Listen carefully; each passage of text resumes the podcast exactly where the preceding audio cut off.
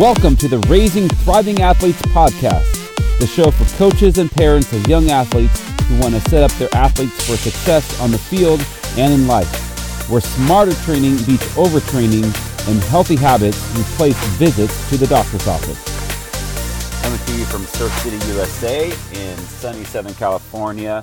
I'm your host, Matt Swift, a doctor of physical therapy, ex college athlete, coach, and parent of young athletes. Thanks for joining me today. I am super excited to have you on the show today. And this is the very first episode of the Raising Thriving Athletes podcast. It's something I've been looking forward to for a while, and one of those things where we just decided let's get this thing on the road and get it going. So, before we get started, today's show is going to be about teaching athletes how to move.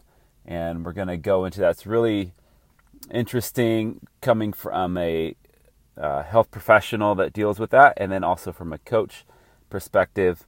Um, but before we get into that, I just want to mention that because this is the first episode, um, I have a special offer for all two of you who are listening, or whoever's listening, and I have a special offer for you. And at the end of the show, we're going to be giving that away. But I'm, I'm excited to uh, to announce that. So stick around for the end of the show. Um, it's a pretty good offering we got going on. So as we get into the the topic of the show today, the the issue of how do we teach kids to move, and uh, it's kind of a, a topic if you think about it. We don't really think about teaching kids how to move correctly. And we, we think of it in relation to a skill, like we'll teach a kid how to pitch uh, baseball or teach a kid how to kick a soccer ball.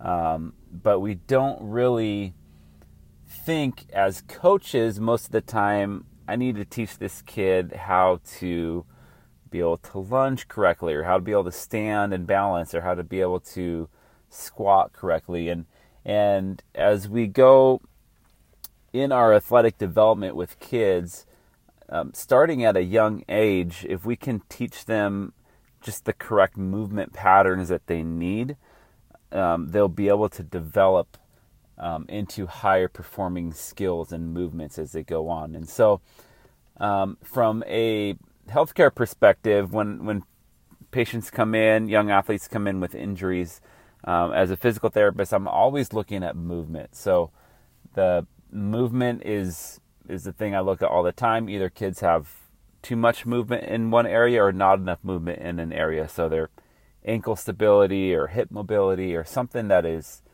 is not working properly. And so I'll assess them, I'll see that, and then we'll teach them how to go through that and train their bodies how to move in that. Um, you know, as a coach, we just don't have time to go over how to move correctly uh, with kids. So, for example, I'm a uh, coaching my son's uh, U10 soccer team right now. Um, so it's eight and nine year old boys, and you know we just have a few practices before the season starts. It's all it's a rec league, so um, you know we we've had we don't haven't had these kids before.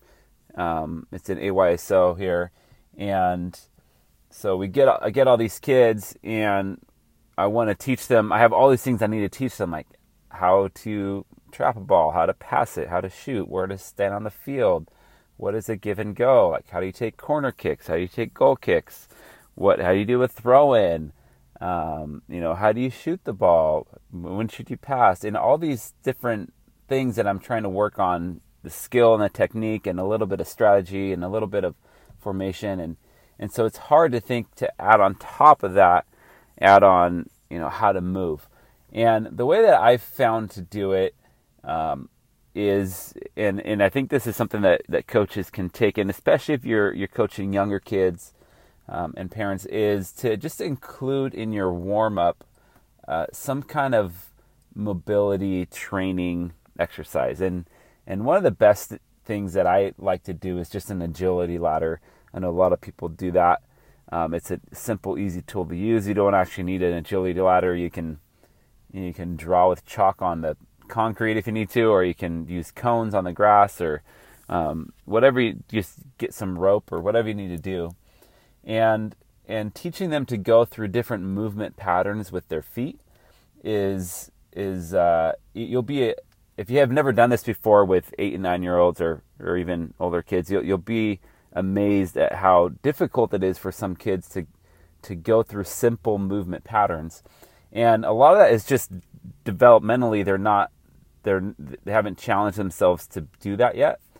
And so if we can as coaches if we think about putting our kids through a, a, a warm up routine where we're we're incorporating these basic movement patterns into it that's going to develop by the end of the season and, and even further on their career to be able to perform athletic skills um, that they wouldn't have been able to if they didn't have the foundation of movement, if that makes sense.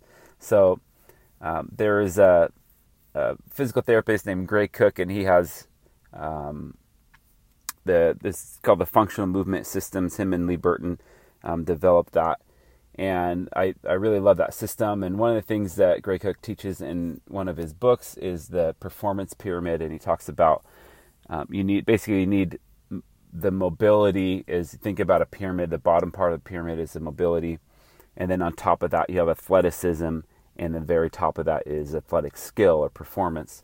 And if we don't have the mobility to support the athleticism, athleticism, then we're not going to be able to perform the athletic skill that we're trying to work on. And so, just an encouragement to coaches and parents out there that as you, you know, if you want to develop, help your younger athlete develop, um, getting them doing things like like an agility ladder is one thing. Another thing that I I, I do with kids is I call them marches and I'll do this if anyone's been in the clinic with me. I do marches all the time in the clinic, and basically what it is is you you know you if you lift up your right arm towards the sky, you lifting your knee up, your left knee up at the same time, and then you're alternating. So you're doing like an exaggerated march uh, motion, and that cross pattern movement of right arm and left leg at the same time, and then left arm and right leg up at the same time. Um, again, younger kids have a really hard time sometimes getting that. They'll try to do right arm, left arm at the same time. If you're coaching, you have parents, I, I a little challenge for you to have your kids do that. Um, and you'll see just that basic movement is off.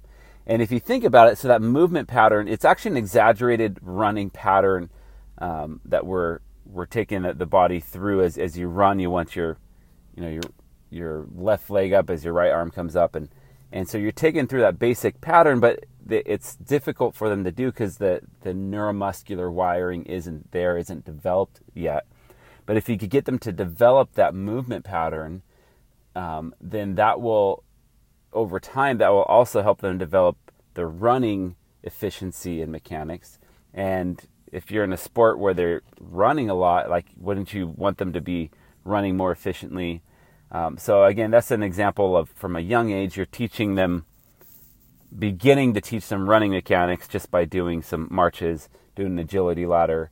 Um, you can do like single leg balance exercises where you just kind of have them all balance on one leg, um, and and see if, how long they can do that. So you're you're teaching this this basic foundational movement of of being able to balance on one leg um, and just incorporating that in a game or in a warm up.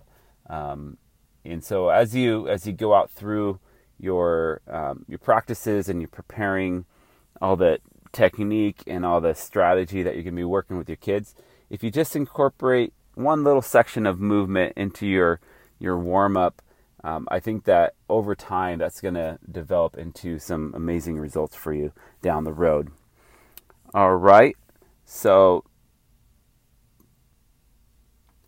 Well, if you're still listening to this, I just want to say thank you that you have, hopefully, you got some good information out of this. And what I, I have an amazing um, offer for you today. And we are rolling out with a new course called Athlete 101 and Foundations of Athletic Health and Performance. And it is a course for junior high and high school kids, um, teaching them all the foundations of of how to be an athlete, how to develop as an athlete. And what I am um, offering on this first podcast listeners is um, for you guys, if you, well, there'll be a, uh, a, a, link at the bottom of the, the show notes of the, the page. And if you just click through that, um, I'm to let you take the course for absolutely free.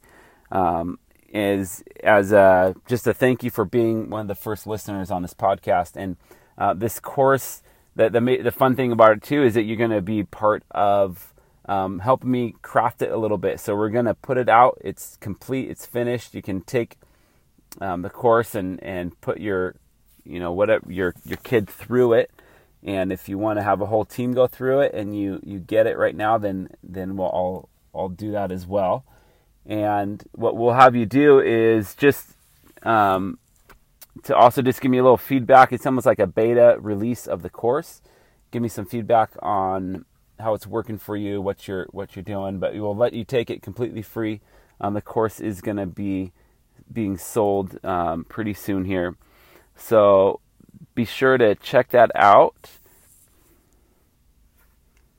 So if you like what you hear and you want to stay connected, you can look us up at sportschange.com. That's sports, C H A N G E.com. And we would love to hear from you. My email is matt at sportschange.com, M A T T at sportschange.com. And just uh, reach out if you like to have any questions or any um, thoughts about the show, uh, topics you'd like to have in the podcast. And we'd love to hear from you. All right. See you next time.